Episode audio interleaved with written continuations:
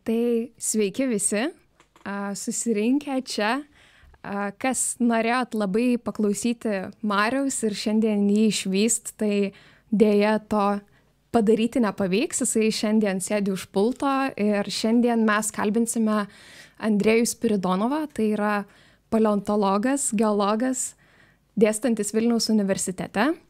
Ir kalbinsiu jį aš, Kristina, ir mano kolega Tomas Pocius. Sveiki. Ir šiandien šį pokalbį vedame mes dėl to, kad tai yra mūsų kaip ir interesų sritis. Ir mes esam vieni iš didžiausių, turbūt, Andrėjaus Piridonovo gerbėjų. Ačiū labai. Pasisveikinkit. Sveiki visi. Taigi, turbūt pirmąjį klausimą užduos Tomas. A, tai gal vis tiek kalbėsime apie paleontologiją šiandien, mhm. tai galim tada iš karto pradėti tada taip trumpai, kas yra paleontologija. Na, paleontologija tai e, mokslas tyrinėjantis visą praeities gyvybę. Dažniausiai suvokiama, kad išnykusios rūšys, išnykusios ekosistemos. Bet tai taipogi gali būti ir šiuolaikinės rūšys, tačiau jos numirusios. Tai yra patekusios į geologinį metraštį. Taigi, paleontologija faktiškai apima viską, kas vat, nu, numirė ir pateko į e, sedimentacinius baseinus. Tarkim, nuo prieš vienos valandos iki 4,5 milijardų metų į praeitį. Tai daugmaž toks trumpas apibrėžimas būtų, kas, kas yra paleontologija. Taigi paleontologija tyrė faktiškai um, visą gyvybę, visą jos gyvybės istoriją, e, ilgose laiko mastelėse, jos sąveikas su negyvąją gamtą, kokiu būdu vyko gyvosios ir negyvosios gamtos koevoliucija, padeda atkurti paleo aplinkas, tai yra kokiu būdu, tos, uh, tai yra kokiu būdu keitėsi klimatas, okeanografija, Na ir taipogi aiškinasi, kokie yra gyvybės veikimo dėsniai ilgose laiko mastelėse ir taipogi dideliuose erdvės mastelėse. Taigi padeda suvokti, kas, kas yra gyvybė. Tai yra, galim sakyti, tai yra ir biologijos, ir geologijos mokslo šaka, tai yra tarpinė tokia vad grindis, kaip archeopteriksas tarp roplių ir paukščių.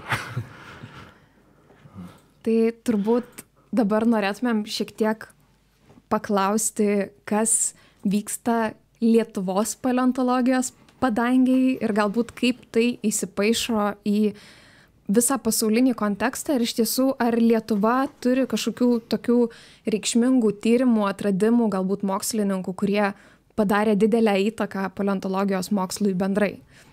Na, Lietuvoje tai paleontologija jį turi labai ilgą istoriją, tai yra prasidėjo dar nuo XIX amžiaus pradžios. Latvijo, Latvijo vokietis, na, toks buvo Eduardas Eichvalas, jis buvo, galima sakyti, yra paleontologijos tėvas Lietuvoje, bet ne tik tai Lietuvoje, bet ir visoje tuometinėje Rusijos imperijoje. Ir ten parašė ten keletą knygų, monografijų, Lietaja Rosika, tai yra Rusijos imperijos paleontologija, galim sakyti, tai vat, būtent nuo Lietuvos ir prasidėjo um, visi tie va, tyrinėjimai. Uh, Na, aišku, buvo ten šioks toks vat, apti, aptilimo laikotarpis Lietuvoje po sukilimo XIX amžiaus pradžios, kai ten uždarė Vilnius universitetą. Vėliau paleontologija Lietuvoje buvo atkurta a, Kaune, Vytauto didžiojo universitete, tarpukaryje.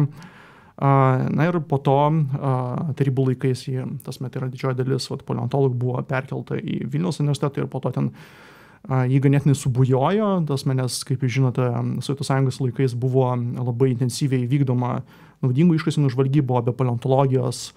Tas nelabai yra įmanoma, nes būtent rūšių pirmieji ir paskutiniai pasirodymo įvykiai arba jų evoliucija padeda suskirstyti molenų amžių ir Lietuvoje per tą vat, laiką nuo kažkur nuo 48 metų iki va, dabarties ten buvo gal keliasdešimt paleontologų, kurie dirbo ne tik tai Lietuvoje, bet ir visoje Tarybų sąjungoje, taipogi satelitinėse valstybėse, pavyzdžiui, ten profesorius Dagys toks at, užsiemęs um, dvigeldžiais moliuskais ir senovinis galvakojais moliuskais, jis buvo, pavyzdžiui, Kabulo techninio universiteto rektorius netgi, tai yra, buvo labai platus paleontologų tinklas, o šiuolaikinė paleontologija tai Lietuvoje dominuoja kaip ir dvi tokios pagrindinės e, kryptis, e, kurios tiesiog istorinio aplinkybių dėka tokios susidarė. Tai yra viena kryptis, tai yra užsijama santykinai nesenais įvykiais, tai yra paskutinių dviejų milijonų metų, tai yra kvartero periodo, tai yra didžiųjų ledynmečių laikotarpiu, tai yra taip vadinami kvarteristai, tai yra paleobotanikai, jie užsijima įvairiais dumbliais, žiedadulkiam, augalų makrofosilijom. Visai neseniai vat, pradėjo dirbti taipogi tyrinėti uodų, penisus, tai yra taip vadinamų chironomidų pagal jų būtent lytinius organus, pagal jų įvairovę nustato rūšių įvairovę tuometinė ir pagal tai rekonstruoja, koks buvo klimatas tuo metu Lietuvoje ir aplinkinėse teritorijose. Tai yra toks vat, integruotas, integruoti tyrimai paskutinių dviejų milijonų metų ir, ir dabarties imtinai. Na ir kita yra irgi grupė, kuri pagrindinė bazuojasi Vilnius universitete, tai yra grupė, kuriai priklausau ir aš. Šita grupė užsijima, taip vadinamu, silūro periodu, tai yra tokių labai dinamiškų laikotarpių, būsi kažkur tarp 418 ir 430 milijonų metų. Ir mes tyrinėjama didžiuosius biogeocheminius įvykius, tai yra Muldė, Lau ir Eveken, kurio metu, tos metu drastiškai keitėsi klimatas, vyko jūrinių ekosistemų pertvarkos ir tuo pat metu augalija plėtėsi į sausumą. Tai vat, mes vat, kaip ir tyrėme būtent va štai šitą laikotarpį. O jeigu žiūrėti tai, kuo stipriai pasižymėjo lietuviai, tai veikiausiai žinomiausia, uh, žinomiausias paleontologas yra ne paleontologas, o paleontologė, tai yra Valentina Karatujutė Talima, kuri ir šiuo metu dar konsultuoja mokslininkus, bet praeitie uh, yra padariusi didžiulių darbų, suprantant stuburinio atsiradimą, tai yra, yra didžiausia pasaulyje specialistė kietųjų stuburinių, senovinių stuburinių kietųjų audinių ir bet viena iš pirmųjų lietuvių parašė straipsnį Nature, ras 94 metais apie seniausius stuburinius Australijoje, kartu net irgi vat, su australais.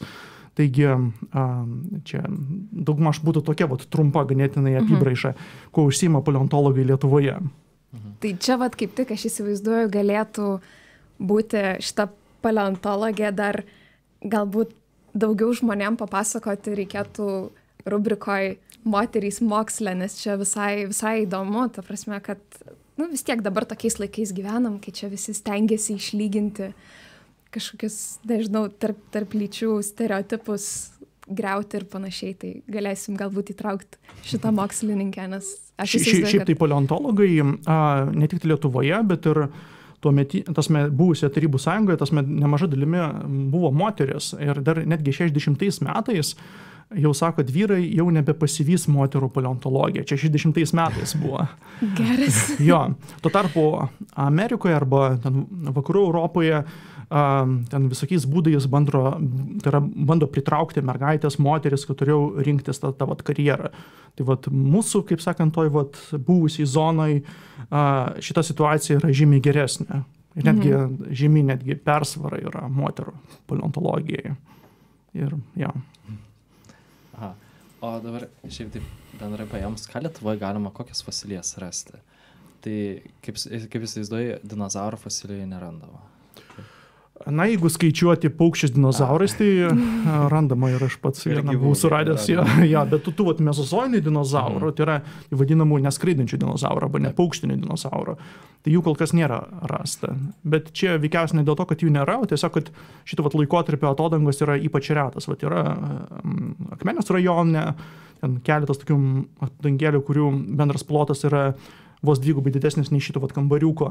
Tai mhm. kiek jūs dinozaurų tikitės surasti tokiam plote, jeigu ten kartais viena dinozauro fosilė gali būti ten 40 metrų ilgio. Mhm. Jo, tai čia tiesiog yra tas faktorius, kad labai mažai atodangų yra Žemės paviršiuje, didžioji dalis Lietuvos paviršiaus yra padengta kvartero arba paskutinių ledynmečių nuogulumis ir didžioji dalis tų senesnių nuogulų jos yra paslėptos labai giliai po žemę. Bet aš manau, kad ten turėtų būti pilna tų dinozaurų, nes m, faktiškai arti mūsų a, Švedijoje, pavyzdžiui, yra surasta dinozaurų, ten, pavyzdžiui, certopsidų, tai yra raguotų dinozaurų primityvių tiranozauridų dantų, a, jūrinių roplių, pavyzdžiui, mozozaurų, gigantiškų jūrinių driežų fosilijų Danijoje.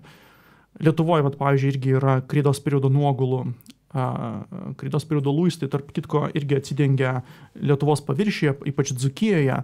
Tai vad pakasos teoriškai galim būtų surasti galbūt ne dinozaurų, bet jūrinių roplių. Galbūt ir mezojos ero, tas mezojos eros ir paukščių, tas irgi tikėtina galima būtų surasti. Bent jau ryklių tai mes esame suradę, jo, bet tose pačiose jūrose ir gigantiški jūrinių ropliai irgi gyveno, kurie mito tais Mm. rykliais. Tai grįžus namo teks kapstytis. Jo. Ieškot. Tai taip supratau, kad vis tiek Europoje, e, ten Vokietija, Danija ir taip toliau, vis tiek labiau išvystyta paleontologija negu Lietuvoje. Na, kaip čia pasakius, a, a, aš manau, kad daugmaž šiuo metu mes turime tą patį lygį, kaip ir tose vat šalyse, tas me, mes publikuojame to, tose pačiose žurnaluose, jo, kaip sakant, su jais, su jais pačiais bendradarbiaujam.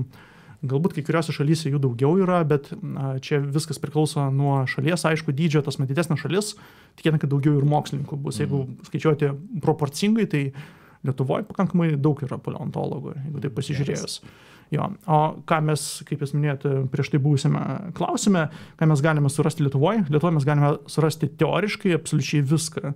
Tasme, viskas, kas buvo faktiškai gyvybės istorijoje, nes Lietuvos teritorija yra unikali tuo, kad a, faktiškai visų fanerozojaus e, eono periodų nuogulų mes galime surasti po savo kojomis. Vat yra ten Kambro, Ordovikas, Silūro, Devono, Karbona, Perma, Triasa, Jūra, Kreida, Paleogeną, Neogeną ir kvartero periodą. Tas yra labai retai, vat, pavyzdžiui, skirtingose pasaulio dalyse, nes, pavyzdžiui, būna, kad, tarkim, ketvirčių milijardų metų šita teritorija yra plynaukštė, reiškia, šitoje teritorijoje niekas negali įsisaugoti, o po to ten būna jūra. Ir vat, per tos vat, tą vat, trumpą laikotarpį, kelių dešimčių milijonų metų, tada vat, ir susikaupia nuosėdos. Trumpą laiką. Jo, santykinai trumpą, bet pas mus vat, nuosėdos kaupėsi per pusę milijardo metų. Mhm.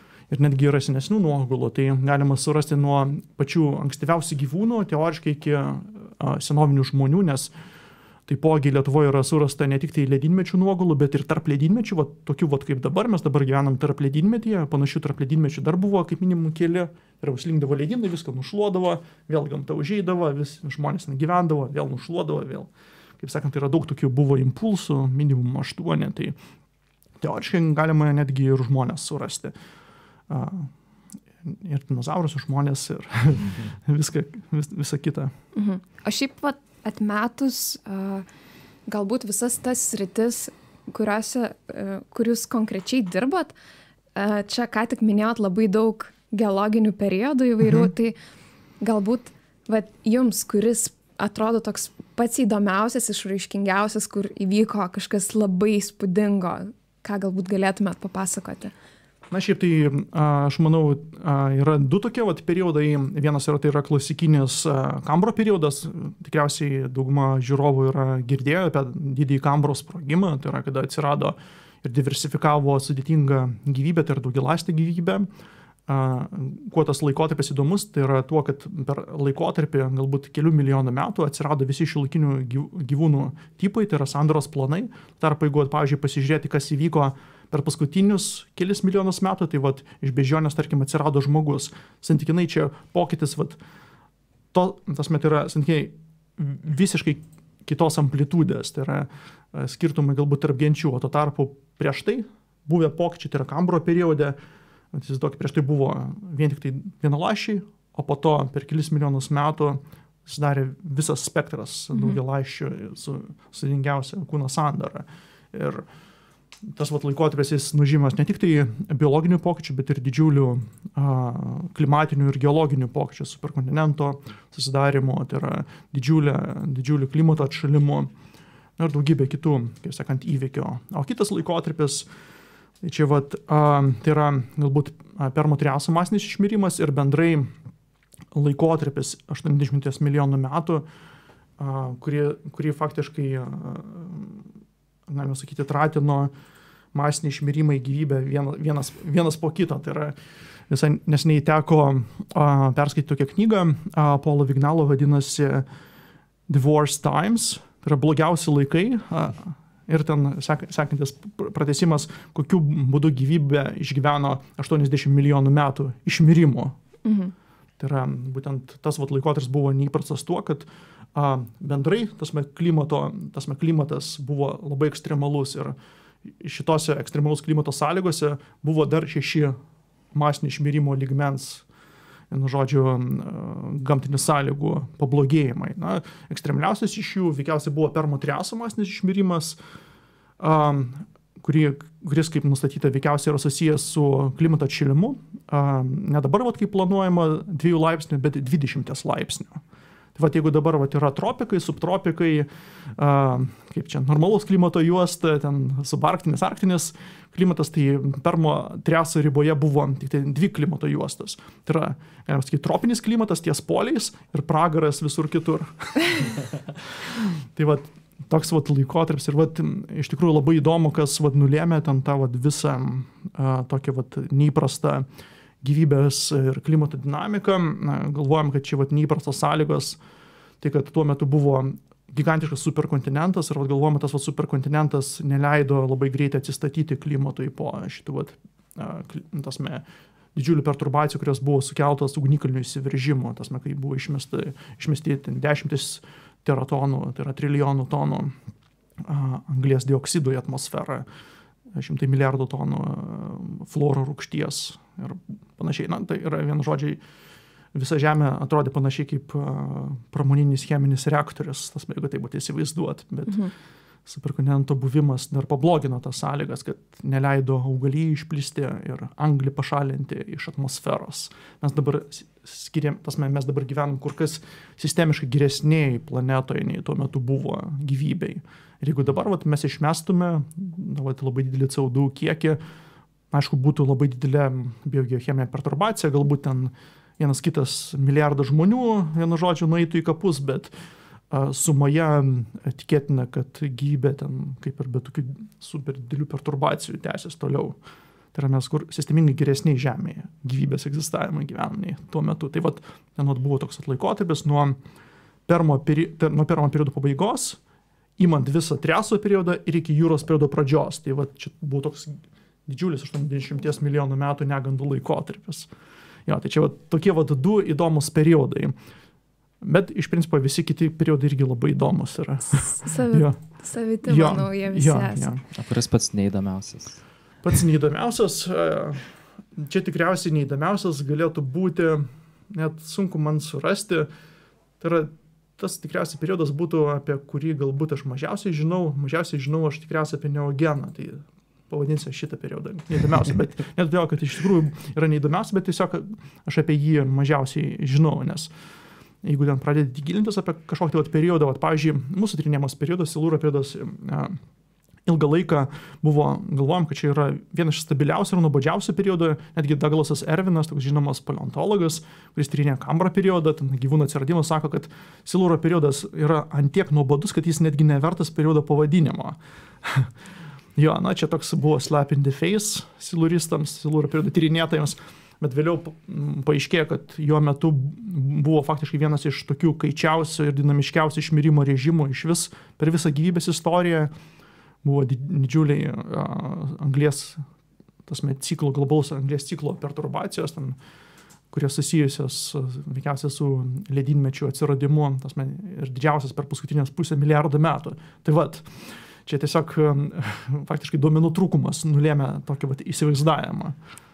Ir ką dar norėčiau primint žiūrovams, kad netrodytų taip, kad čia mes tik tai išnekam, bet kad dalyvautumėt ir jūs, tai galite užduoti klausimus tiek Facebook'e, tiek YouTube'e ir mes pasistengsim juos atsakyti ir, ir pateikti tuos klausimus Andrėjui. Ir dabar aš net nežinau, e, galbūt Tomas kažką. Ja, tai gal tada pereikim jau labiau tokį pasaulio tą paleontologiją ir šiaip E, vieną turiu tokį kontroversišką labai klausimą, tokį, kur daugiausiai apie tai diskusija, tai visgi ar tiranozauras turėjo plunksnas ar ne? Sunku pasakyti, ar jis e, konkrečiai šitą va, tiranozaurų rušis turėjo ar neturėjo, nes um, visi įrodymai sako, kad jis turėjo turėti. Tasme, nu, nepaisant to, kad aš žinau, į ką jūs lenkite, tasme, kad visai nesiniai surastas atspaudas, ne, jo, ja. kaip sakant, apatinės kūno dalies, ja, žinau, tam, kad be, be plunksno. Vis tiek tas, na, tas naujasis mm -hmm. tyrimas vis tiek neįrodo, kad jis neturėjo plunksną. Tai jo, jo.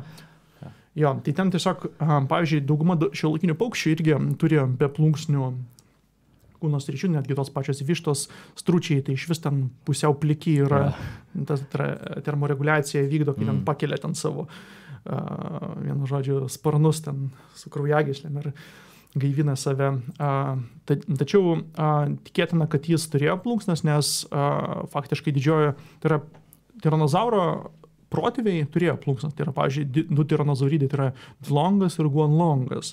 Tai yra vienas Dilongas, tai reiškia drakonas su dviem skiauterėm, kitas Guanlongas nepamenu, irgi kažkoks tai drakonas, viena žodžia, long, kinetiškai drakonas, bet abu jie buvo nedideli tiranozaurai, galbūt vilko dydžio jūros periode gyvenę ir abu jie turėjo plunks, plunks, tasme, plunksnę dangą ir tas plunksnas buvo ganėtinai pažangios, tasme, pagal savo tipo panašios ganėtinai į stručio plunksnas, tik tai stručio plunksnas yra redukuotas, suprimityvėjusios plunksnas, jų protėviai buvo pažangesni.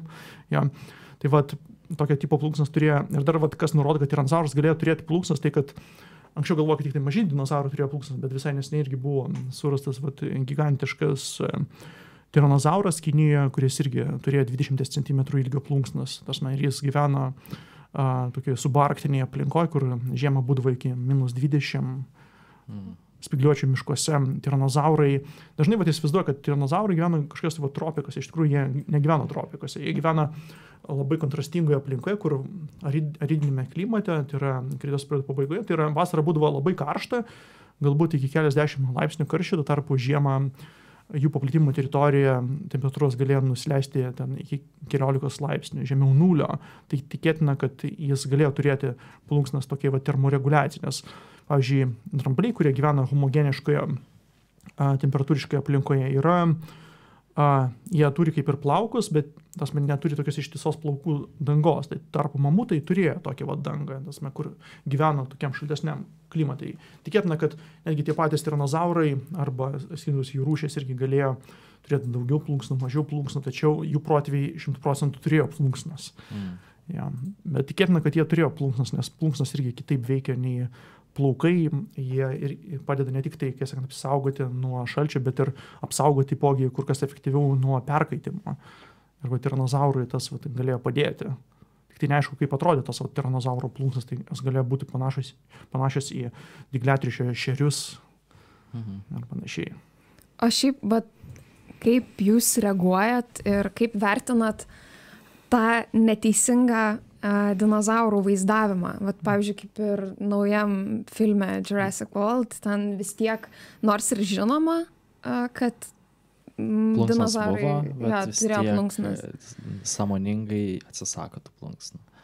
Na, tiesiog, um, kaip čia pasakius, čia tiesiog marketingo triukas, tasme, jeigu žmonės valgo, tai kam rizikuot? Mm. Nes mes vis tiek milijardą uždirba. Ne? Taip, taip, taip, jo. jo. Man pasisekė. jo, jo, jo, jo. Tokia, o čia, pavyks. pavyzdžiui, ta nauja koncepcija dinozauro galėjom, tas mes turėtų galbūt ir didesnį pelną, tas mes netgi tiem patiem režisieriam, bet jie, kaip aš suprantu, nusprendė tiesiog nerizikuoti.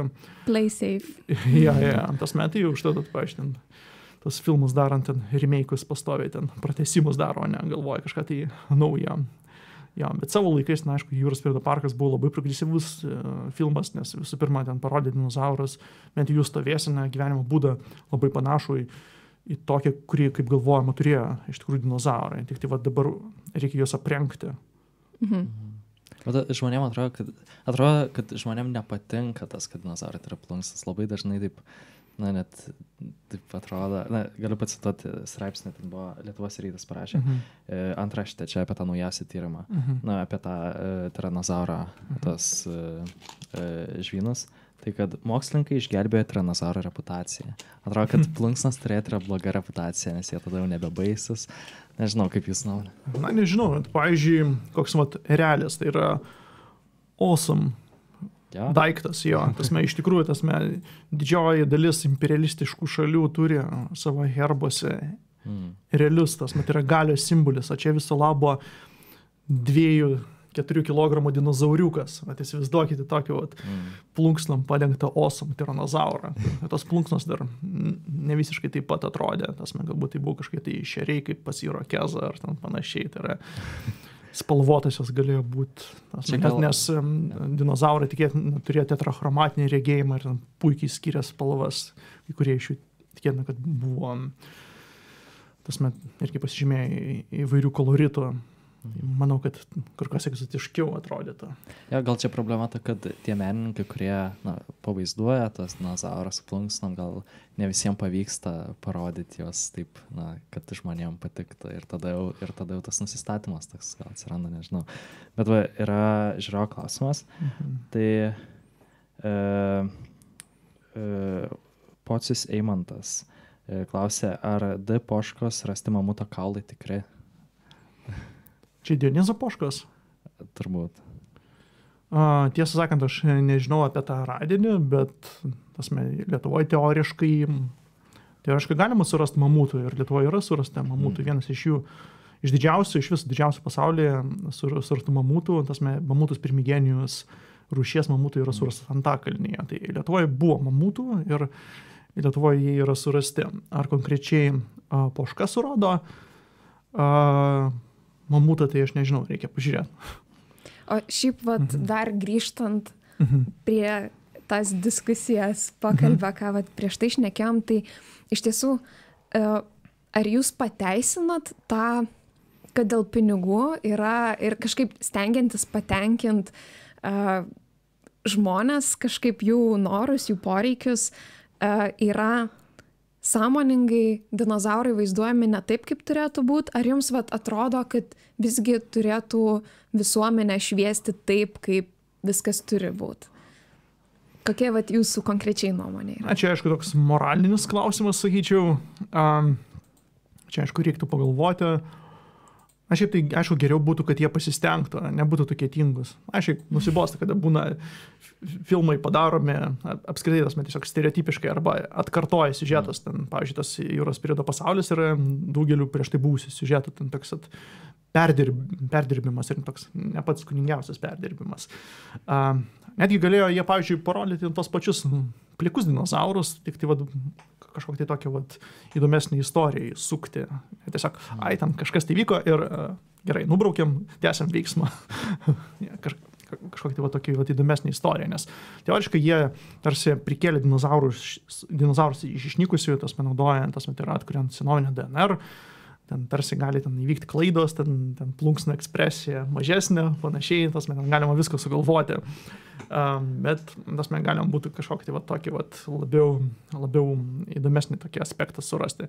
Be to, tas man plunksnuoti dinozaurai, tas man tai parodo, kad jie yra artimesni paukščiams ir galima tada automatiškai iš šiuolaikinių paukščių daug ką pasiskolinti, tai yra pasižiūrėti, kaip jie elgesi, kaip vat, elgesi plėšrūnai, kaip augalėdžiai, šitą vat, elgesį pritaikyti būtent tiem išnykusiems dinozaurams ir tada tas mes sukelti žiūrovui surprizą, tas met yra, ko jis nesitikėtų, tas mes iš driežiškų dinozaurų, driežiško sandaros dinozaurų. Tai yra irgi praleista tokia proga, tas mes nustebinti žiūrovą. Mhm. Aš manyčiau. Nes mhm. šiaip aš įsivaizduoju, kad galbūt yra žmonių, kurie teiktų, kad tai yra tiesiog filmas, tai yra tiesiog pramoga ir bent jau man asmeniškai taip asmeniškai mhm. atrodo, kad visgi nepriklausomai nuo to, kad tai yra pramoga ir kad galbūt daugelis iš tų žmonių eina tik tai gerai praleisti laiką, o ne kažko naujo išmokti, nu, man kažkaip atrodo, kad visgi reikėtų stengtis vaizduoti kuo teisingiau. Ir, vat, nežinau, mes, tarkim, kaip su Tomu vaikštom kokiuose knyginuose, kur nors tai labai dažnai matom vat, kažkokių uh, knygų, enciklopedijų ir vaikam knygų, kurios yra pakankamai naujo leidimo. Mhm. Bet ten irgi yra a, tas neteisingas dinozauro vaizdavimas. Ir kaip, ar jūs pastebit tokius dalykus, ar, ar ne visai? Jo, jo, ten visai nesiniai tas žurnalas buvo, nepaminu, koks ten pavadėjimas, bet ten irgi su dinozaurais buvo. Ir įdomu, kad ten buvo irgi prieštaravimo. Tai yra vienoje rekonstrukcijoje, pavyzdžiui, raptoriai pavaizduoti nuogie, o kitoje jau su plunksnom. Mm. Ir rašosi, kad jie buvo su plunksnom. Na, tai yra prieštaravimų būna kartais netgi toj pačioj, tose pačiose leidiniuose. O kas vat įdomu, tas met yra tai, kad dinozaurų neteising, neteisingumo, atvaizdavimo neteisingumo laipsnis, jis yra, um, vienu žodžiu, užšaldytas skirtingose stadijose filmuose. Nes, pavyzdžiui, yra viena stadija tai yra jūros periodo parkas ir pasaulis, tai yra vienas žingsnis iki šiuolaikinio įsivaizdavimo, bet yra, pavyzdžiui, tokie dinozaurai, tas dinozauro atvaizdavimas, pavyzdžiui, filme Godzilla, tai yra dinozauro įsivaizdavimas 50 metais, kada, žinote, kad, pavyzdžiui, plėšiai dinozaurai vaikščiodavo kaip kengūros, tas me, visiškai stačiai įsitiesę, o ne kaip tipiniai paukščiai, tas me, tai yra subhorizontalėje pozicijoje. Tai reiškia, mes turime šiuolaikinėme kine ir dokumentikoje minimų tris lygius dinozaurų, tai, kaip sakant, aproksimacijos, tai yra teisingumo, tai yra godziliškas, tai yra senovinis įsivaizdavimas, antras lygmuo yra jūros periodo parko tipo ir trečias lygmuo yra kai su plunksnom ir paukštiškų tokių vat, gyvenimo būdų, tas man yra, žinau, kad ten yra pora dokumentikų yra padaryta, um, kurios vat, jau atvaizduoja tas dinozaurus daug teisingiau nei tas maniai mainstreaminiai filmai, tai yra ten su ryškiom spalvom, su plunksnom, skirtingo tipo plunksnom, kai kurie dinozaurai. Uh, galbūt e, be plunksnų, bet, pavyzdžiui, kaip ten didesni ornitopodai yra vat, nustatyta tasme. Mhm. Ja. O vat, šiaip dabar šiek tiek asmeniškesnį tokį mhm. klausimą klausti. Mhm. Šiaip iš esmės, kiek man teko jūs pažint, kiek mhm. tenka su jum bendrauti, visą laiką taip atrodo, kad toks gan ramus žmogus esat, bet vat, pavyzdžiui, kai pamatot kažkur kažką negerai, dinozaurą kokį negerai pavaizduotą, ar, ar tai sunervuoja bent jau lengvai? Na, šiaip tai uh, iš karto atsiranda reakcija, kad galėjo padaryti, aišku, geriau. Žodžiu, čia, čia tas pats ir apie mokslo naujienas ir panašiai, tos metam. Čia nebūtinai viską išsamei, nebūtinai ten mokslinių preciziškumų, bet um, jeigu galima, vat, pavyzdžiui, bendrai publikai padaryti geriau, tai reikia stengtis tai padaryti. Ten vieno, aš stengiuosi vadovautis vieno tokio vat, žinomo paleontologo Steveno Džiaus Guldo principu uh, drink deep or taste not. Tai yra ger giliai arba neragauk. Tai jeigu užsijėmė, tai ten jau normaliai padaryk. Mhm. O šiaip, bet, uh, kokį, kažkokį galbūt turit populiarioje kultūroje pavyzdį filmo filmuko, serialo, kažkokios knygos ar kažko, kas vat, yra skirta tokiai bendrai visuomeniai, kur mhm. tikrai būtų vaizdavimas teisingas dabartinėmis mokslo žiniomis. Nu, vat, kaip tik aš ir neprisiminsiu štai šito vat, filmuko pavadinimą, bet aš paieškosiu YouTube, tas metant, kaip nors išgūglinėsi. Ten irgi buvo pavaizduoti Alberto zaurai šiaurės Kanadoje arba Aliaskoje, kurie ten medžioja ir jis triceratopsus, ten Edmontozaurus, tai ten vat, geriausia aproksimacija, tai yra dinozaurų, kaip mes žinome, tas man iš visų mano matytų tokių vat, populiarių dinozaurų atvaizdavimų. Taipogi vat, pasivaikščiojimai su dinozaurais, 2000 metų ten tas vat, toks dokumentinis serialas buvo ganėtinai geras, nepaisant to, kad ten dinozaurai, tai yra teropodiniai dinozaurai yra nuogi, Tačiau, pavyzdžiui, visi kiti dinozaurai gan gerai pavaizduoti ir ten tokiam, grinai, dokumentikos stiliuje pavaizduoti ir ten jas konsultavo daugybė mokslininkų. Tai vat, šitas serialas yra dokumentinis ganėtinai geras. Aš galiu irgi vieną pasakyti. Yra mhm. kompiuterinis žaidimas dabar kuriamas dar tik tais. Jis buvo Kickstarterė, dabar na, jau, jau kuriamas, jau jį Kickstartina. Vadinasi Zaurian ir ten, ten toks kaip ir survival tipo, kur žaidži dinozauras, bet ten viskas labai labai mokslo remiantis, ten, ten labai daug dėmesio skiriama iš tikrųjų e, tam, na, ten, ten man atrodo net grinai yra vieta parengta tam žaidime, kuri iš tikrųjų buvo ten kasinėjama ir viskas, kas ten rasta, atsispindi ir žaidime ir na, kažkas tokio. Tai, tai jo, dar neaišku, kiek metų jis neišeis, bet, bet šiaip labai laukiu šito dalyko. Uh, Jo, tai aišku, dinozaurai ten suplunksnam ir tiranozauras ten yra, jis suplunksnam, tai nežinau, kiek reikės pakeisti. ja. Čia, vat, kas dar plus labai svarbu, tos vat, filmuose, tai kad, vat, pažiūrėjau, kuo pavyzdinis yra pasivaikščiojimas su dinozaurais, vat, BBC sukūręs tai, kad jie ne tik tai tuo metu dinozauro įsivaizdavimą atkūrė pagal aukščiausią lygį, bet ir taipogi jie parinko tokias šiuolaikinės aplinkas, kurios yra artimiausios mezozojaus aplinkai, nes sistemingai skiriasi ir augalai, ir landšaftai. Mm. Net, pavyzdžiui, ten gauptasėklių augalų faktiškai nebuvo yeah. didžiąją dalį dinozauro egzistavimo. Tai, va, pavyzdžiui, e, serija šitą Cruel Sea arba ten Žiaurioji jūra filmavo Naujojo Kaledonijoje, kuri yra paveldėjusi dar nuo Gondvano superkontinento, superkontinento suskilimo primityvę augalų florą, ten raukarijos įvairios auga, ten, kiti plikasėkliai augalai. Asme, ir būtent tokioje vat aplinkoje, tai iš karto, o, autentiškumas. ja. O šiaip ar skaitot tokius mainstreaminius kažkokius naujienlaikraščius? Jo, kartais tenka permesti akim. mhm. Ir Tiesiog tam, kad pasižiūrėtas met ten, a, koks yra, pavyzdžiui, mokslo naujienų feedas į Lietuvą, mhm. tasme, kad pasižiūrėt, ką daug maž vidutinis statistinis lietuvis a, žino, tasme, mhm. šituo, šituo atžvilgiu yra, pavyzdžiui, ten savo paskaitose, vat, tikėt, na, irgi vat, naudoju vat, šitą vat, žvalgybinę informaciją. Tai yra, na, pavyzdžiui, ten kažkokį vat, atradimą, kuris, vat, tarkim, čia vat, šmėžavo kažkur tai tasme, detalizuojant tasme, ten, pavyzdžiui, na, tiesiog vat, kažką tai žmogus girdėjo, jau tasme, turi relaciją kažkokią tai ir tada galima jau a, labiau, kaip sakant, jau pagilinti tas vat, žinias, jau yra skeletas, galima mhm. raumenis apauginti. Tai vat, čia toks vat, jo, tikslas būtų. tai šiaip Mhm. a, aš labai atsiprašau, galbūt šiek tiek užstumsiu, bet yra žinoma tokia tendencija, kad lietuvių žurnalistai mėgsta Šiaip dabar jau kintanti tendencija, bet vis dar išlieka, kad tiesiog mėgsta rašyti straipsnius, nepasikonsultavę, pridaryti daug klaidų ir iš tiesų, vat, ar tenka dažnai pamatyti spaudoj kažkokių tokių šiek tiek nesąmonių parašytų vat, Lietuvos žurnalistų. Na, čia faktiškai um, didžioji daly, vat, pavyzdžiui, jeigu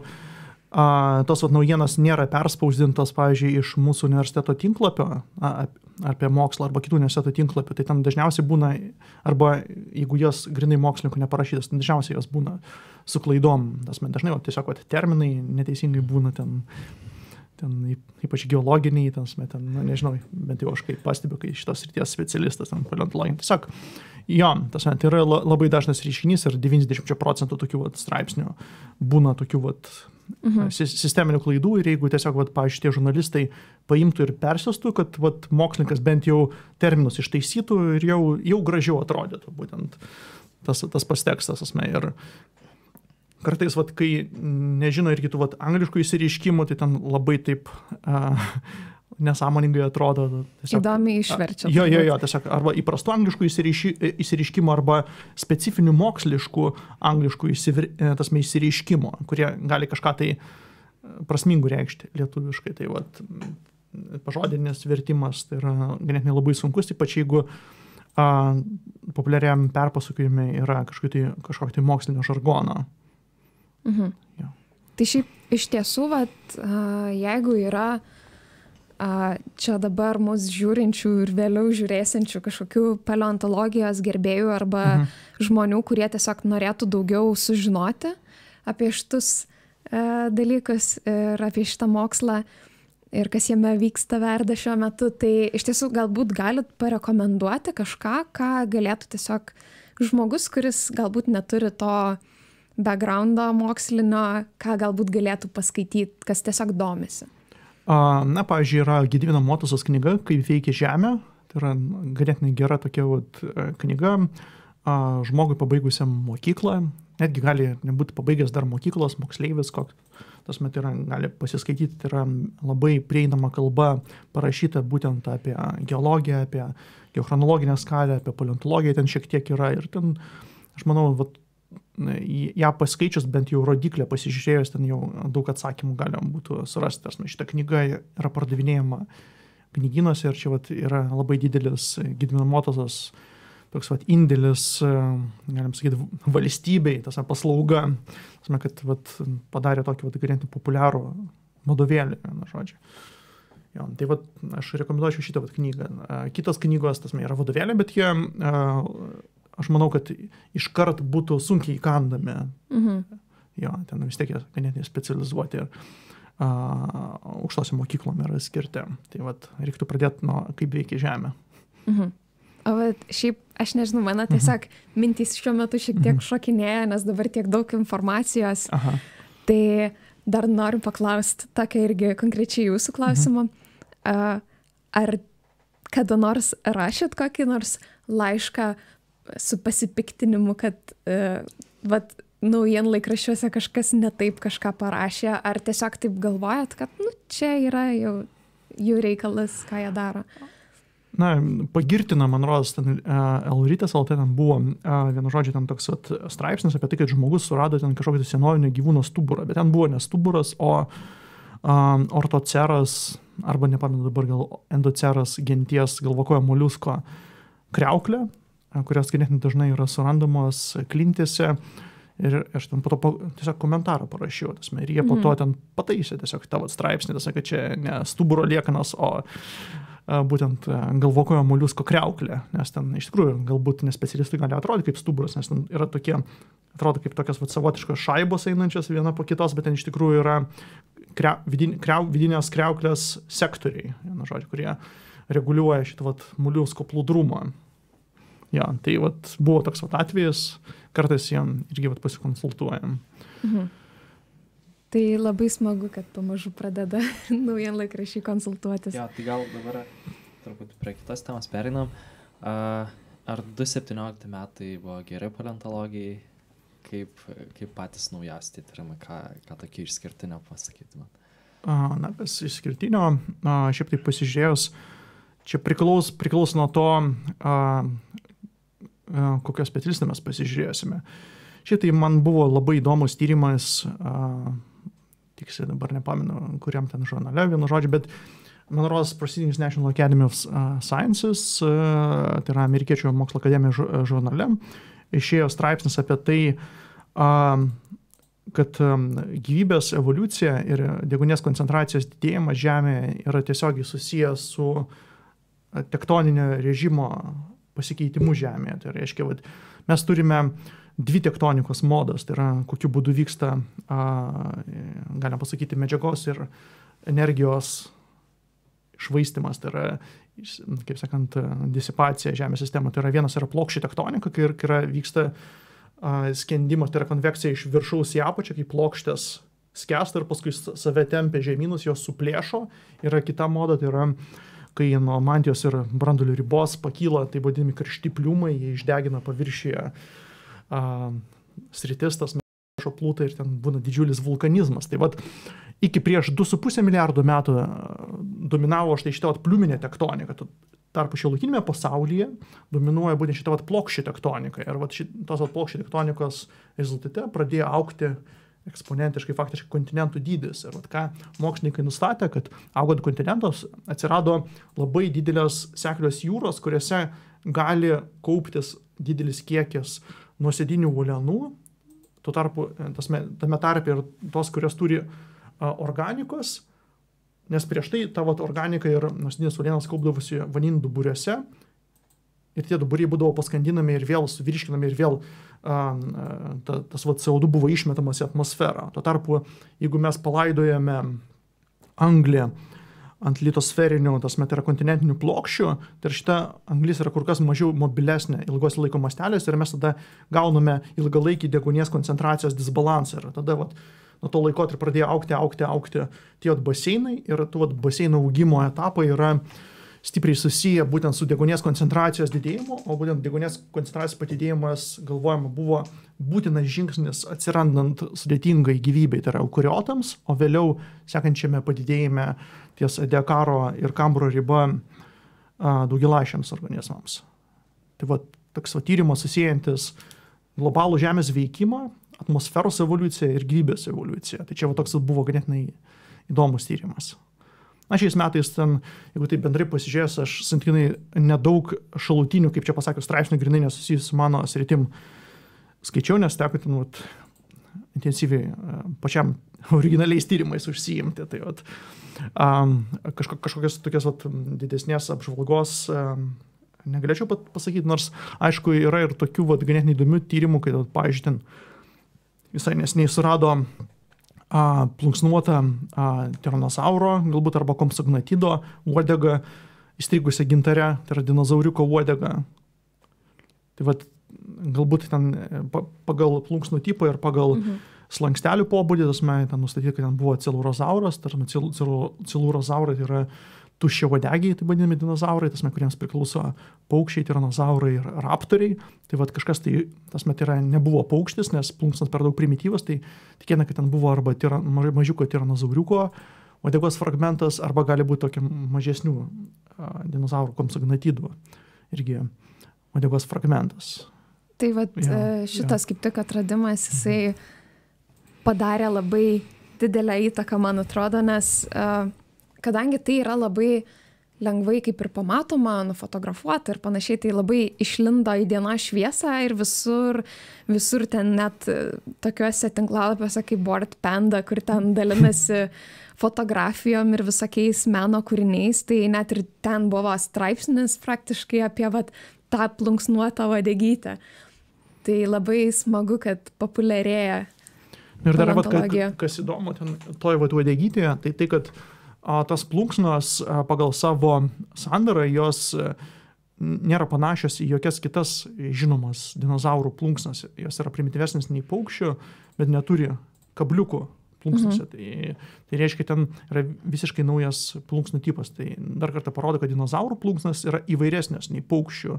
Tai yra nei paukštiškų dinozaurų plunksnas. Ne, ne paukščių dinozaurų plunksnas įvairesnės buvo. Tai, tai yra ir struktūros atžvilgių tikėtina, ir išorinių bruožų atžvilgių. Tai vat, čia toks vat, dar plus įdomus atradimas, kad ten struktūriškai kitokia mhm. plunksna dar plus buvo. Ir padidino plunksnų tipų žinoma, įvairovę. Ja. Tai šiaip čia tiesiog galėtų ta, e, būtent tas vat, naujo, naujo tipo tokias plunksnas e, dėl lokacijos ant kūno, ar, ar kaip ta prasme, kaip, kaip maždaug įsivaizduojama, ar, ar bando kažkas. Gali būti ir taip, tas menės ir šiolakiniai paukščiai, va, ten viščiukai, ten turi vienok, vienokias plunksnas, suaugę paukščiai kitokias, tas met yra, yra ontogenesinis kitimas, yra taipogi nustatytas ontogenesinis kitimas pas dinozaurus.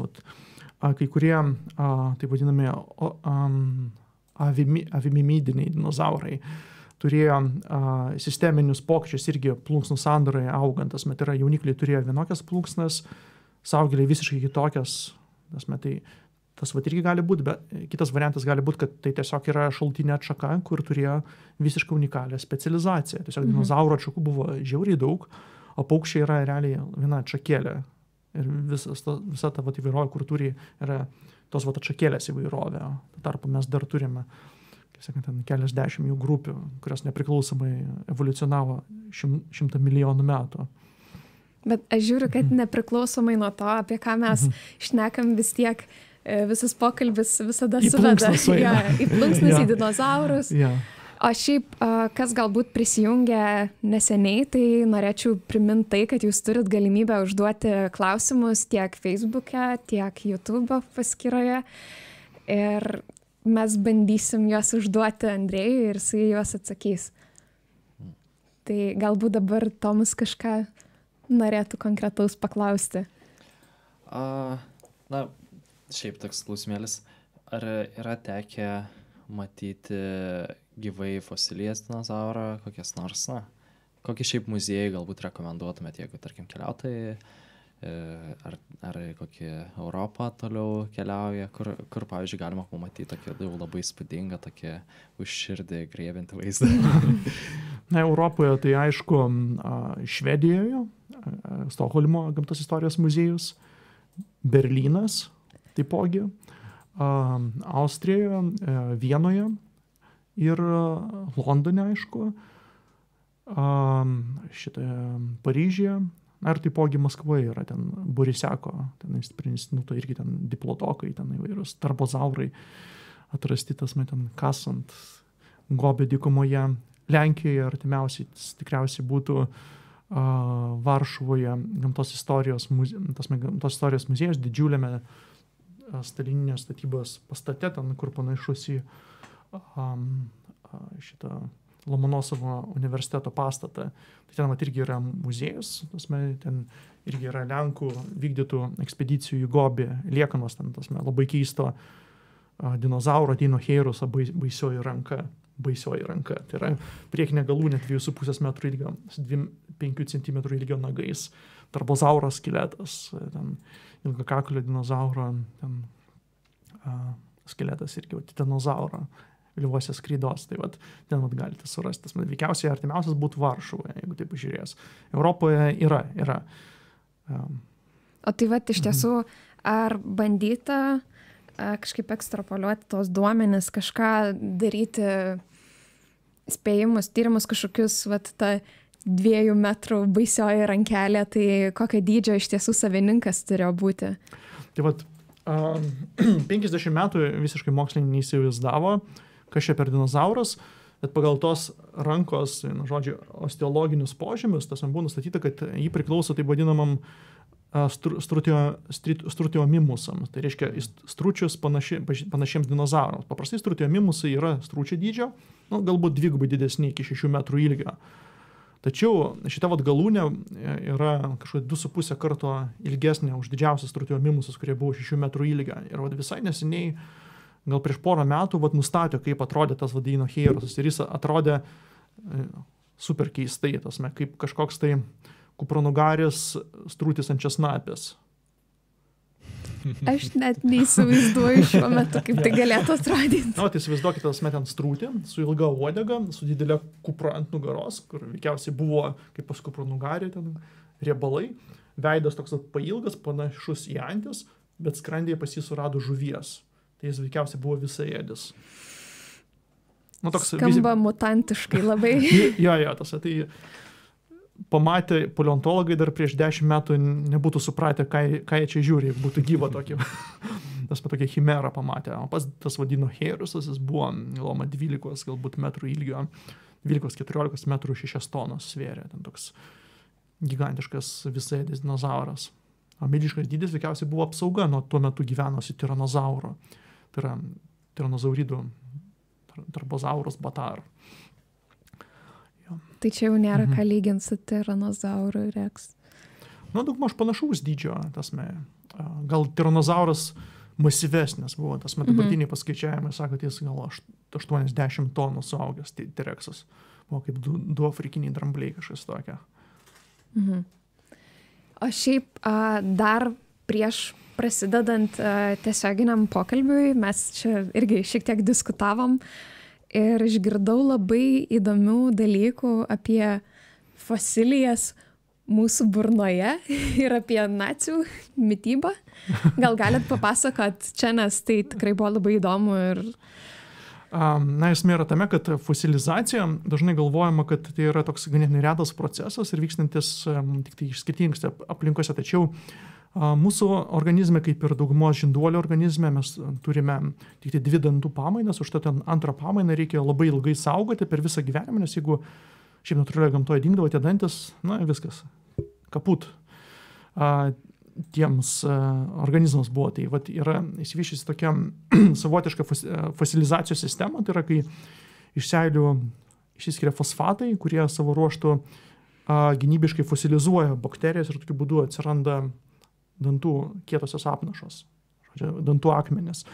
Ir būtent tose vat, dantų akmenyse mes galime surasti ne tik tai vat, bakterijų, tasme, bet ir maisto likučių. Ar ką aš noriu pasakoti, kad vat, mūsų katedroje, tasme, kvartero periodo specialistė mikropaleontologė Gitri Vaikutienė kartu vat, su archeologija vat, tyrinėjo vokiečių Wehrmachto kareivių, tasme, žuvusių Lietuvoje dantų apnašas, tasme, ir tyrinėjo, tasme, žiūrėjo, ten, ką, ką, jie, ką jie teoriškai galėjo valgyti, tasme, nes visą tą, vad galima pasakyti, tai yra pagal mikrofosilijas, pagal įvairias krakmolo granulės, pagal uh, dumblius surandamus, taipogi uh, yra netgi atskiri tyrimai, kurie, uh, pavyzdžiui, dėl to, kad patys fosfatai ganėtinai efektyviai izoliuoja, tasme, nuo degonės poveikio, tas bakterijas arba maisto daleles, galima netgi vykti, vykdyti taip vadinamus metagenominius tyrimus ir pasižiūrėti, tasme, kokie yra genomai tų, tų organizmų, kuriuos valgė tie vat, žmonės ar kiti padarai. Neseniai irgi buvo toks vat, tyrimas atliktas, kur ne, pagal neandertaliečių irgi dantų apnašas nustatė, ten, ką valgė skirtingos žmonių populiacijos. Ta pati galima daryti ir pagal kitus gyvūnus. Tai čia tarsi toks vat, irgi fosilizacija burnoje, kurie automatiškai dar plus uh, um, išsaugo informaciją apie paleoekologiją, tas man netgi tokia visai nesena, kelių dešimtmečių senumo paleoekologiją, galima sakyti.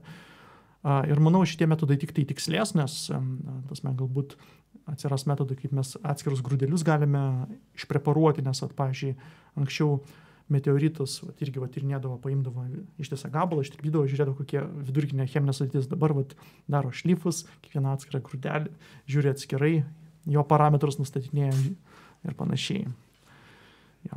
Mhm. Gavom keletą klausimų iš žiūrovo ir va, kaip tik apie e, fosilizaciją. E, gintas klausė, kokią e, fosiliją, gyvūną, dinozaurą ar kitą kiekvienas paleontologas norėtų atrasti arba pamatyti. Na, em, paleontologai, kuo geresnė fosilė, kuo, kuo daugiau yra minkštųjų audinių. Tas met yra, dažniausiai yra, išlieka skeletai, bet labai retai išlieka ir minkšti audiniai. Kartais netgi išlieka netgi, ne tik tai šitų minkštų audinių atspaudai karbonizuoti, tai reiškia suanglyje, bet kartais netgi galima surasti ir pradinę molekulinę netgi jų sudėtį. tas me- bet Aišku, būtų labai faina surasti kažkokį tai bent jau apanglyjusi nepaušką dinozaurą atsispaudusi. Su- Vėl į dinozaurus veda. Na tai ką padarysi, tas me, to- tokie jau jie yra, kaip sakant, Įspūdingi. įspūdingi jo. Aha, o Mindaugas klausė, kuris iš žinomų dinozaurų yra labiausiai ištirtas ir daugiausiai yra surinkta faktą apie jį. Tiranozauras. Tikrai? Jo, Taip. jo, jo, jo. Netgi Science žurnale buvo, tas irgi parašytas netgi atskiras toks apžvalginis tyrimas, tas met tiranozauras kaip modelinis organizmas. Vat žinote, modelinį organizmą drozofila yra, kaino rabditis elegans, na ir kiti, kaip sakant, ten pelė, kokie nors mus, muskulis ten. Ar, ten, nu, ir panašiai tas metai. Vat paleontologija irgi vat, yra tokie modeliniai organizmai, kurie ypač gerai ištirti. Tai vat tiranozaurai yra ypač gerai ištirta grupė. Tiranozauras rex ži- yra žinomas iki paskutinio kaulelio. Pavyzdžiui, Bet yra- neaišku, ar jis turi plunksnas. Jo, tik tai vat, neaišku, ar jis turi pulsą, bet žinoma daugybė kitų vat, dalykų. Mhm. Tai yra jo paleoekologija, tai yra pagal kaulus galima nustatyti, kaip jis greitai augdavo. Pavyzdžiui, kas ten dar pagal izotopus, em, te- temperatūros variacijas, tas me jo nustatė, kad jis buvo šilta kraujas gyvūnas, tas me pagal jų didelę populiacijų imti yra nustatyta, kad a, kokiu būdu jie augdavo. Pavyzdžiui, nustatyta, kad yra anomaliai mažai tiranozaurų jauniklių paleontologiniame metraštyje, nors teoriškai turėtų jaunikliai dominuoti, nes a, jų, kaip sakant, buvo, yra surastas tiranozaurų dėtis kiaušinių, tas mes nustatė, toma, kad jų daug užaudavo, tačiau a, pačių jauniklių ganėtinai retai yra surandama. Man, manoma, ta, tas yra susijęs su tuo, kad a, didžioji dalis jauniklių išgyvendavo iki paauglystės, o po to jie perėdavo į ypač rizikingą gyvenimo laikotarpį ir didžioji dalis tiranozaurų lieknų yra būtent paaugliai. Ne jaunikliai, ne seniai, tas mes suaugę tiranozaurai, būtent tie paaugliai. Tai galvojam, kad jie buvo išvėjami iš būrių ir tada turėdavo ten surasti savo praidą ar nežinau kažką tai tokį tada. Ir kiti tiranozaurai nebijodavo juos nužudyti. Pavyzdžiui, savo aplinkoje tas metiranozauro didžiausias priešas buvo kitas tiranozauras ne iš jo grupės. Pavyzdžiui, yra surastas tiranoza... tas medarkas, vad įdomu, kad tiranozaurai turėjo ypač galingą gyjimo mechanizmą, tai yra pas kai kurios dinozaurus yra surasti visiškai sulaužyti ir persukti šlaunikauliai, jie užaugdavo ir jis toliau galėdavo gyventi. Surastas vienas tiranozaurus, kuriam yra nukasta du trečdaliai uodegos. Ir jis po tokios traumas irgi užgyjo ir atsistatė. O kas galėjo nukasti? Kitas tiranozauras. Tai yra jo, kaip čia, sukandimo galimybės irgi yra nustatytos A, pavyzdžiui, yra nustatyta, kad slėgis va, ties tiranozauro danties viršūnė buvo didesnis nei snaiperinio šautuvo. Tasme, tai yra toks šarvamų šius dantis turėjo, ne, jis ne šiaip savo, dėl to, kad didžioji jo aukų dalis irgi buvo šarvuotas. Tasme, ten, pavyzdžiui, tie patys raguoti dinozaurai dabar nustatyti, kad yra šarvuoti, tasme irgi turėjo tokius keratininius šarvus, ten ankilozaurai su, ir su keratininiais, ir su kauliniais šarvais buvo, tai ten tough prey, tough predator, kaip čia pasakęs. Tai yra labai daug žinoma, tas yra apie demografiją, augimo pobūdį, paplitimą, maisto pobūdį. tai kaip čia taip susiklostė, kad būtent tiranozaurai, dėl to, kad jie įdomiausi ir jas labiausiai tirti norėjo, ar jų fosilijų daugiausiai yra? Aš manau dėl to, kad, vienu žodžiu, Barnamas Braunas sukūrė tą tokį awesome pavadinimą - Tyrannosaurus Rex. Tai yra Tyronas Roplių karalius. Ir tas met ten iškart New York Times įtvirtino į populiarią kultūrą ir žmonės Mhm. niekada neatsitraukė. Ten dabar apipilnių uh, skeletų žinoma gal apie 20. Pats didžiausias žinomas galvoma yra Trix. Tas met pagal Beatrix karalienė ten, nu žodžiu, jis Eu- Europoje yra šiuo metu saugomas. Na, iš tiesų tiranozaurai ten vis, visokio dydžio, tasme, jų surasta, bet tasme ir pa- pagal tai, tasme, visokių augimo stadijų, tasme, su visokiais ten susi- susidėvėjimo laipsniais. Pavyzdžiui, yra nustatyta, kad jie irgi uh, sirgo vienalaiščių ten parazitiniam infekcijom, ten, kai kurie tiranozaurai ten su skiliam apatinėme žandikaulyje yra surasti. Pavyzdžiui, pats geriausiai išlikęs ti- tiranozauras Siu. Mm. Net vardus turi. Jo, ten kiekvienas iš jų vardus turi. Ja. Tai aš įsivaizduoju, Stenas, Triks, jų. aš įsivaizduoju, kad kai išėjo jūros prie parkas, tai tada populiaresnis pasidarė dar ir Velociraptoras ir tada ir jo tada tyrimo padaugėjo, nes tiesiog populiari kultūra jis toks Ja, ja. įdomesnis. Ir pats, pats toks pavadinimas, ten iš tikrųjų ten turėjo būti Deinonichas, mm. tasme, ten tas vadinozauras, kur Šiaurės Amerikoje surastas ir daugmaž kelių metrų ilgio ir tokio va dydžio, bet pavadinimą perkelė iš azijietiško velociraptorius, kuris žymiai mažesnis buvo, daugmaž vilko dydžio, ja, ir tas, tas jo pavadinimas ganėtinai prigijo ir bendrai vat, vadina ten to, tokio tipo dinozaurus raptoriais. Ten, ja. Ja, tas irgi čia to- tokia vat atsirado kaip popkultūros ikona, tai yra raptorius, ten filosofa, filosofaptorius, ten įvairius apmąstymus. Mymų daug. ja, ja. Mhm. A, Dar turim vieną klausimą, tai Martinas klausė, ar realu atkurti dinozaurus, ar tai tik fantazija. Tai, ja, žinom šitą atsakymą mes jau ir liūdėm. Na, čia, čia pri, priklauso, tas men, kok, koks, kok, kokį tikslumą jūs norite. Tai yra, kaip ir tokius atbrėžinius dinozauro DNR turime visose paukščiuose ir, pavyzdžiui, padarius e, didžiausią tikėtinumo paskutinio bendro protėvio rekonstrukciją paukščių, mes galime priartėti prie artimiausio dinozauro prototipo, kuris gyvena veikiausiai prieš šimtą milijonų metų. Tai yra paukščiai, kuris gyvena šimtas milijonų metų, tai iki dinozaurų dar mums reikia 60 milijonų metų. Tai faktiškai mes du trečdalių dinozauro galime atkurti. Hmm. Na ir, na, tas met galima ir kitus, vat, pavyzdžiui, ten skaitmeninius metodus panaudoti, surandant arba eksperimentuojant, pavyzdžiui, ten kokius genus galima paredaguoti, kad atkurti tą primityvųjį arba protėvinį fenotipą. Tas met čia nebus tas šimtaprocentinis dinosauras, bet jo aproksima, aproksimaciją, aš manyčiau, galima būtų sukurti. Mhm. Mhm. Bet čia iš paukščių, čia ne iš e, DNR gintarė, nes jos Jo. nebelieka. Nors galima būtų, va, pavyzdžiui, ten tos vat, a, baltymus dinozauro irgi pa- pabandyti, tas merginas, kiekvienotas meras surandami, va, pavyzdžiui, irgi tiranozauro baltymų fragmentai yra surasti tiranozauro kauluose ir ten irgi filogenetiniai tyrimai juos suartino su paukščiais. Reiškia, pirminis signalas išlieka tose vat, senovinėse biomolekulėse. Bet aišku, čia tokiu būdu galima būtų atkurti tik tai dalį to vat, pradinio genomo arba fenomo. Ja.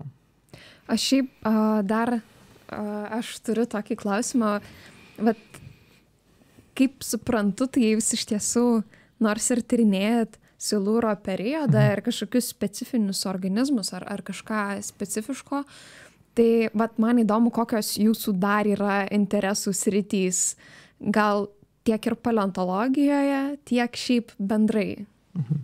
Na, aš save apibūdinčiau kaip paleontologą generalistą, tai yra mane domina bendros temos, aš vat naudoju konodontus kaip modelinę irgi sistemą, pažinti gyvybei, pažinti Žemės sistemos vystimuisi, bet mano toks kaip ir pagrindinis tikslas yra evoliucijos ir ekologijos ir aplinkos pokyčių dėsningumų pažinimas.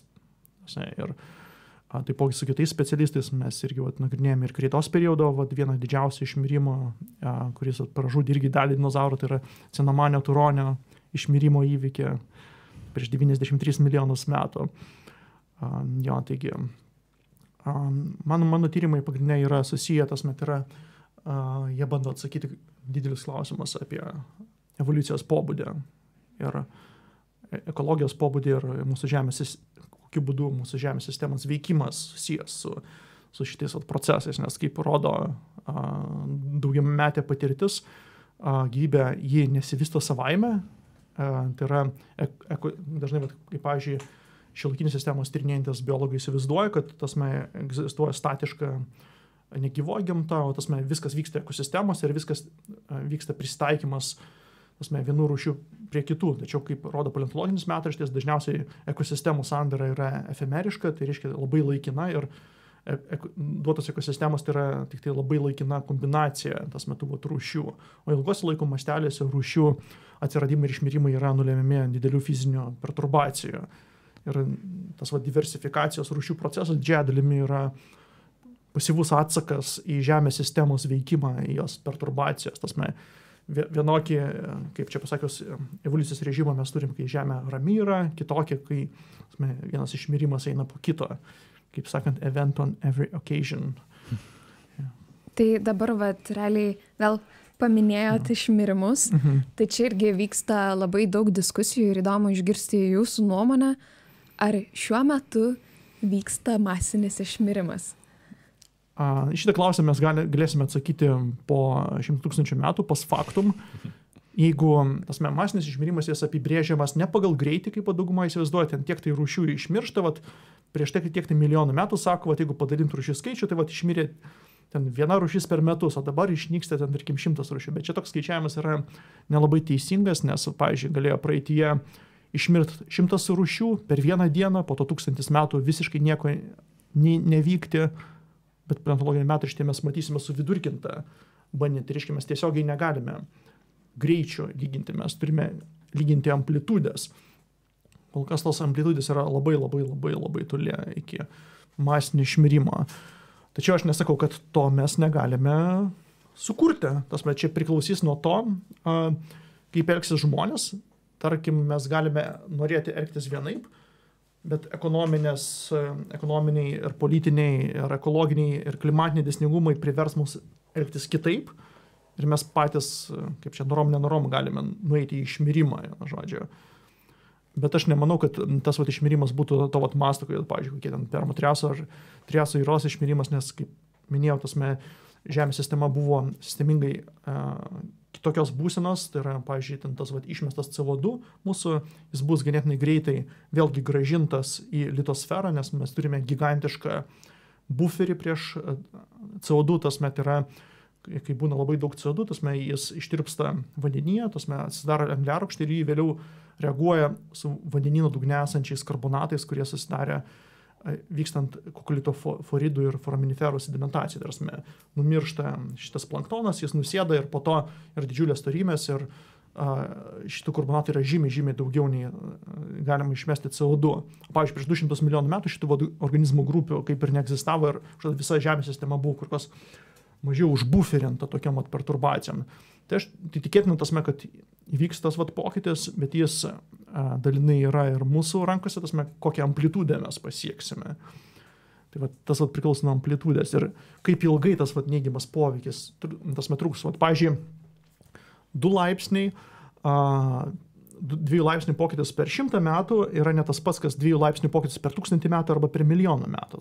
Jeigu vyks dviejų laipsnių pokytis per šimtą metų, tai šita vat, temperatūrinė anomalija nuvilnys iki Žemės plutoje galbūt iki keliolikos metrų, tas sistemingai pasikeis gruntinė vandens temperatūra. Tačiau, pavyzdžiui, reikia dešimčių tūkstančių metų, kad kad Žemės pluta ir joje esanti organika atšiltų šimtų metrų gylyje. Tai, pavyzdžiui, pietryčių Lietuvoje mes turime amžiną iššalą, kuris dar lygęs nuo paskutinio ledynmečio, kai ištirpo ledynai prieš 12 tūkstančių metų, o ten vis dar šalta. Tai yra keliolika laipsnių padidėjo temperatūra, o ten vis dar šalta. Tai vat, kuo ilgesnė šita vat, ekspozicija bus, tuo galingesni tie pokyčiai bus. Tai vat, mes irgi turime turėti omeny, kad ne tik tai tavo amplitudė reiškia, bet ir tavo trukmė, tas met trukmės poveikis gali kokybiškai po to daryti skirtingą poveikį visai klimatiniai ir biosferiniai sistemai ir kartu visai mūsų ekonomikai ir egzistavimui. Ja. Oi, dar turim klausimų iš žiūrovo. Tai aš mhm. dar šiek tiek norėčiau pridurt, e, kad iš tiesų, man atrodo, e, per šitą pokalbį pamatėm, kad Andrėjus yra labai įdomus žmogus ir tikrai turi daug ką pasakyti. Tai iš tiesų, jeigu norėtumėt ateityje dar turėti pokalbį galbūt kitokiam temom susijusiam su paleontologija. A, tai rašykite komentaruose, kad dar norim Andrėjus Spiridonovo. tai va, ir dabar žinau klausimą. Gerai, tai Mindaugas klausė, ar galite papasakoti trumpai apie vyravusius augalus skraidos periode ir kuo jie galėjo skirtis nuo šių dienų augalų, lyginant medžius, krūmus, kitus žolinius augalus?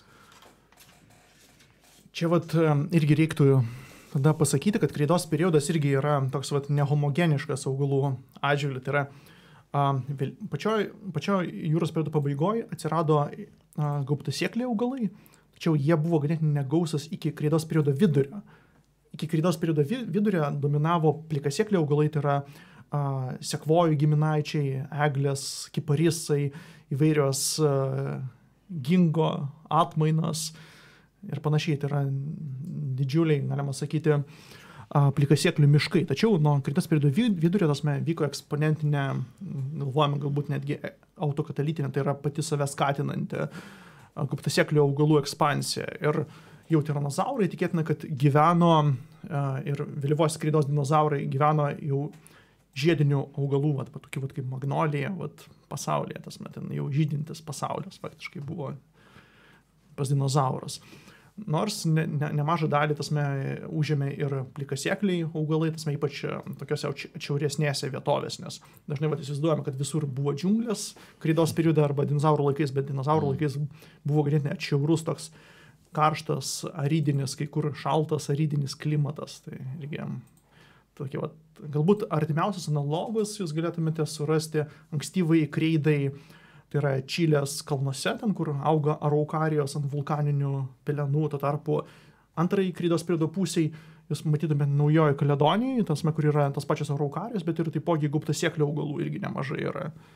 Tai į Ramų į vandenyną, kur nors vat, į kokią Naują Zelandiją vat, nuskridus vat, dinozaurų, vieno žodžio, viešpatavimo laikų florą.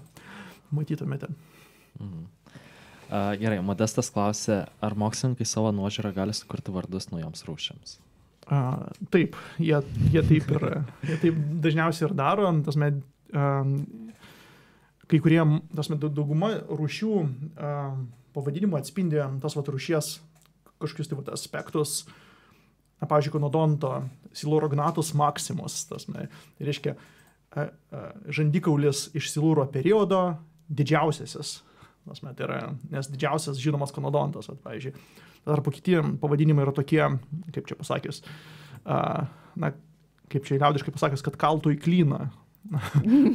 na, pavyzdžiui, čia matau plakatą, uh, ilkaklio dinozaurų, tai vat, visai nesiniai buvo aprašytas toks uh, dinozauras uh, Dreadnotus šranė. Tai, tai Dreadnotais uh, 20-ojo amžiaus pradžioje vadino anglų uh, karinius laivus, nors didžiuliam patrankom, dreadnought, čia iš senovės anglų reiškia nebijoti nieko, tai čia toks, vat, awesome pavadinimas. Tai va, ypač tokie vat, awesome pavadinimai, jie sugalvojami dinozaurams. Na, aišku, kiniečiai mėgsta pagal savo neišturimus pavadinimus, pagal vietovės pavadinti, pavyzdžiui, mamenčizaurus koks nors ten, ar ten kitokie ten Huanhe titanas. ja.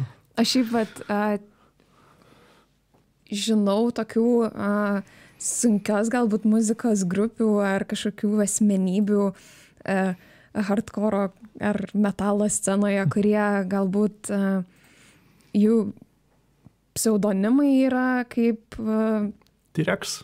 Kažkokiu taip, e, mhm. ar dinozaurų, ar kitų e, išmirusių gyvūnų, augalų ir panašiai. Tai ar yra tokių atvejų, kai pavyzdžiui mokslininkas e, pavadina kažką vat, dėl savo mėgiamos grupės pavadinimo, ar tiesiog grupės visos vadinasi pagal jau tas visas uh, fosilijas rastas ir... ir tai, ir, tai yra, kaip čia pasakius, ir, ta, ir tas ir tas variantas, tas metai ten yra uh, Pirmas variantas tai čia būtų ten, va, pavyzdžiui, tas va, T-Rex grupė, tas met yra ikon, ikona, Amerikoje ten kiekvienas ten suprasto.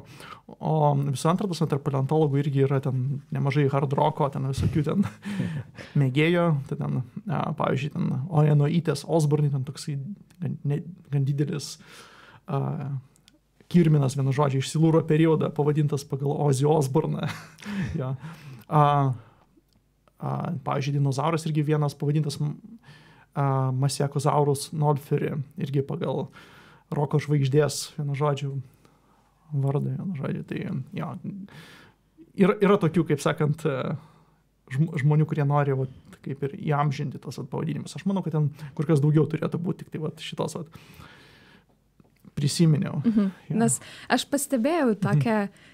tendenciją visai, kad vaikštant gamtos mokslų fakultete, tai kažkaip vat, geologai mhm. ir iš palios ryties tie žmonės, tai dažniausiai būdavo tokie sunkiosios muzikos mėgėjai, tai kažkaip čia turbūt nesutapimas. ne, čia, čia tikrai tendencija, ypač tokias va šiaurinėse šalyse. Ja, čia rocks, rocks. Hard rocks. ja. A, jeigu atrastumėt naują dinozauro rūšį, kaip ją pavadintumėt? Aš manyčiau, kad tai uh, pavadinčiau nebūtinai dinozaurų, gal ir kito organizmo, tai uh, kažkaip tai susiečiau tas mes su kažkokiais tai, įvykiais Lietuvoje arba galbūt su a, veikėjų pavadinimais, tas met ten iš gilesnės istorijos, tas na, tiesiog, kad žmonės mokintųsi, tas, nes dažnai po to mokslininkai linksniuoja, vat, sako, vat, čia yra tas vat, laikotarpis, vat, pavyzdžiui, mano doktrinio darbo vadovo a, Antano Brazausko yra pavadinta, pavadintas porušis, kuris veikiausiai yra rušis, tai yra pterospatodos amorfognatoidės lituanikos. Tai vat, ir šiuo metu ta vat, rūšis, tasme, yra nustatyta, kad jį gyveno labai siaurame laikotarpyje ir ta, tasme, ir ta vat, rūšis yra atsiekame visame pasaulyje. Ir vat, uh, kiekvienoje konferencijoje, kur šneka apie silūrą, irgi sako, na čia vat, yra lituanikus zona, tas vat, yra tas vat, laikotarpis lituanikus. Tai vat, žmonės tokiu būdu mokosi apie šalis. Mhm. Geras. Tai visai, visai faina, kad taip per tokius dalykus galima populiarinti ir savo šalį. jo svarbu kokį nors banalų nesugalvoti, nes na, šiaip yra galimybė, tada reikia jau kažkaip tai išnaudoti. Mhm. Mhm. Tai uh, iš tiesų, vat, ką norėjau paklausti, tai ar šiuo metu vat, Lietuvoje yra tokių žmonių, na, taip esate jūs, yra dar daugiau paleontologų, kurie dirba šiuo metu, bet iš tiesų, kaip atrodo, ar Lietuvoje yra perspektyvų paleontologijai ir ar žmonės tuo naudojasi, jeigu tų perspektyvų yra? A, šiaip tai perspektyvų aišku yra, a, tas menės a, vyksta kaip ir mokslininkų kartų pasikeitimai, tas men dauguma senų vilkų išeina, kaip jūs sakant, į pensiją, tačiau dėl to vat, naudojimas tai yra šiuo metu, aš manau, kad per mažai žmonės naudojasi, nes iš tikrųjų paleontologija a, pati iš savęs tai yra labai tarptautiškas rytis, tas menės, jeigu jūs užsimsite kažkokią tai problemą, tai artimiausi jūsų kolegos bus už uh, kelių, ar, arčiausiai už kelių šimtų kilometrų, veikiausiai už kelių tūkstančių kilometrų. Tai jūs autom, automatiškai slėti į tarptautinę bendruomenę ir dalyvaujate tam, tam vat, visam tarptautiniam gyvenime, tas met yra tas vat, startas į didelį mokslą.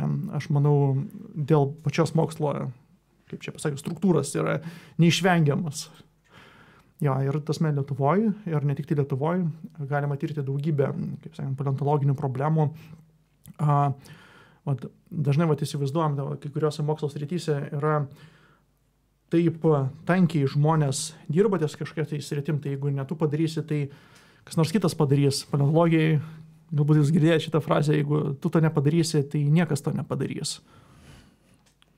Tekia girdėti. Ja, ja, ja, Tokį išsireiškimą. Ja, ja, tas, nes Pavyzdžiui, kalbant apie tą vat, senovinę florą, tas, pavyzdžiui, mes žinome, kad um, pavyzdžiui, karbono periode egzistavo ten gigantiški pataisai ir asiukliai, kurių aukštis buvo ten iki kelių dešimčių metrų, tačiau mokslininkai vat, naudojant šio laikinių, kaip sakant, pataisų ir asiuklių modelius, nesupranta, kokiu būdu galėjo veikti jų hidraulika. Tasme, tai yra, reiškia, mes labai labai realiai mažai žinome, tasme, netgi apie tokius va, didelius dalykus, kaip ten vat, tipiniai medžiai, kurie egzistavo šimtą milijonų metų Žemėje ir turėjo didžiulį vaidmenį. Tai, vat, a, tai vat, busim mokslininkų laukia didžiuliai atradimai. Vienas e, chemikas, e, Nobelio laureatas, aš dabar neprisimenu jo vardą, pasakė, kad e, jūs negalite šiuo metu surasti kontinentų, tačiau galite atrasti kažką naujo mokslę, tas metas, padaryti išradimo.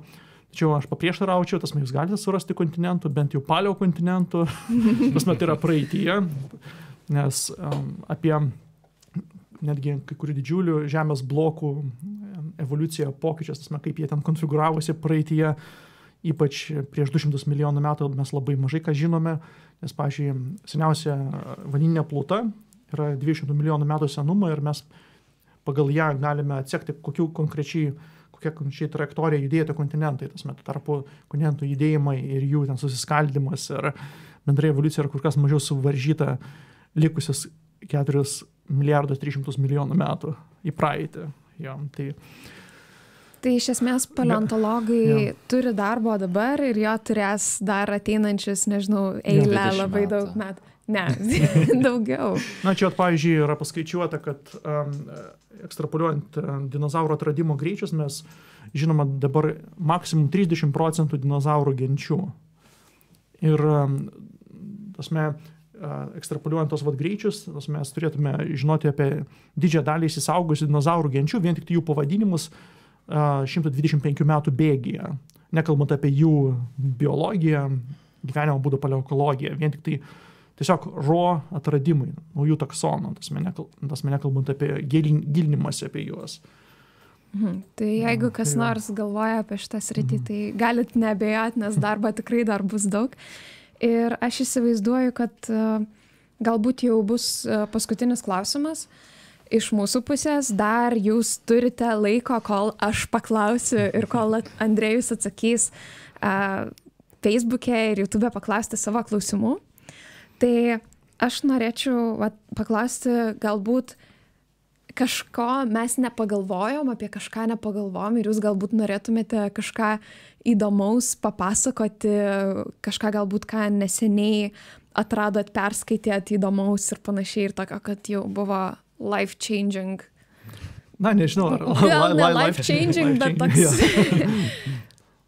Na, šiaip tai galėčiau papasakoti apie ką mes vat, užsijėmam. Tai vat, mes dabar vat, užsijėmam uh, tyriam didžiausią izotopinę stabilių anglės izotopo anomaliją per paskutinis pusę milijardo metų, tai yra toks tai vadinamas lau įvykis, kurio izotopinių pokyčių amplitudė yra 12 promilių, vad palyginimui per Motriaso masinis išmirimas didžiausia istorija buvo viso labo 3 promilių, o visas tas me anglės ciklo pokyčiai, tas met yra, kurie atspindėti karbonato stabilios izotopuose per paskutinį šiam 5 milijonus metų, kada atšalo Žemė, aš linku, ledimičiai yra viso labo 2 promilės.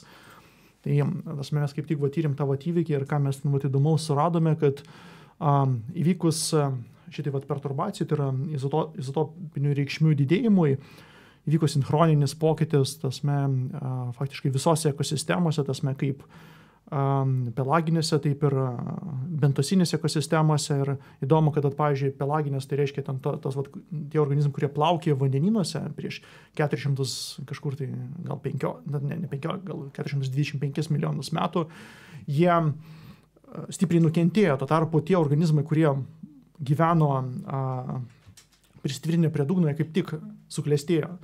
Ir labiausiai suklestėjo tai taip vadinami brachiopodai arba pečiakojai. Ir, visai nesiniai tuoptelė, kodėl, kodėl taip galėjo atsitikti, ogi taip galėjo atsitikti dėl to, kad ir nustatyta irgi vat, užpraeitais metais, kad tuo metu įvyko vandeninuose kalcio karbonato persotinimas, globalus persotinimas ir yra nustatyta, kad netgi plaukė tokias karbonatų lytis, kurias vėliau pačios nusėsdavo į dugną, apaugusias bakterijomis, tai yra visiškai neįsivaizduojama chemija, tas met ten tuo laikotarpiu buvo, vat, kas įdomu, kad ta, tas vat, anomalinis laikotarpis, tai yra pelaginių organizmų sunaikinimo faktiškai ir bentosinių organizmų ten su kalcio karbonės skeletais suklestėjimas buvo susijęs taipogi su mikrobų, kaip čia, atgaliniu ateimu į pasaulį. Tai yra dauguma mikrobų ryfinių statytojų išnyko, tasme, kambro, kambro periodo pradžioje, kada pradėjo vystytis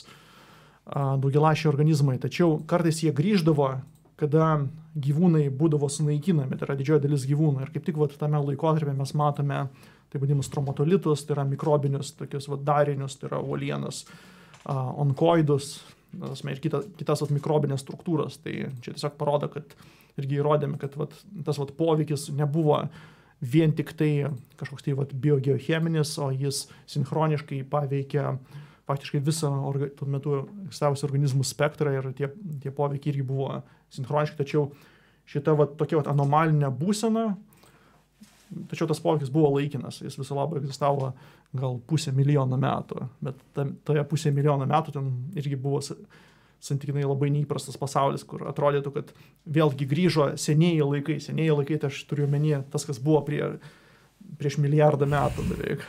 Ja, tai čia to, to, tokį vat tyrimą čia vat atliekam šiuo metu. Mhm. Tai iš tiesų labai norėčiau padėkoti Andrėjui Spiridonovui už tikrai labai įdomų pokalbį ir noriu pranešti, kad dar bus galimybė jį pamatyti naujajame mokslo sribos sezone. Mhm. Noriu padėkoti ir žiūrovam, kad aktyviai dalyvavo pokalbį. Iš tiesų nemažai klausimų susilaukėm ir galbūt norite tarti paskutinį žodį žiūrovams. Ačiū už susidomėjimą.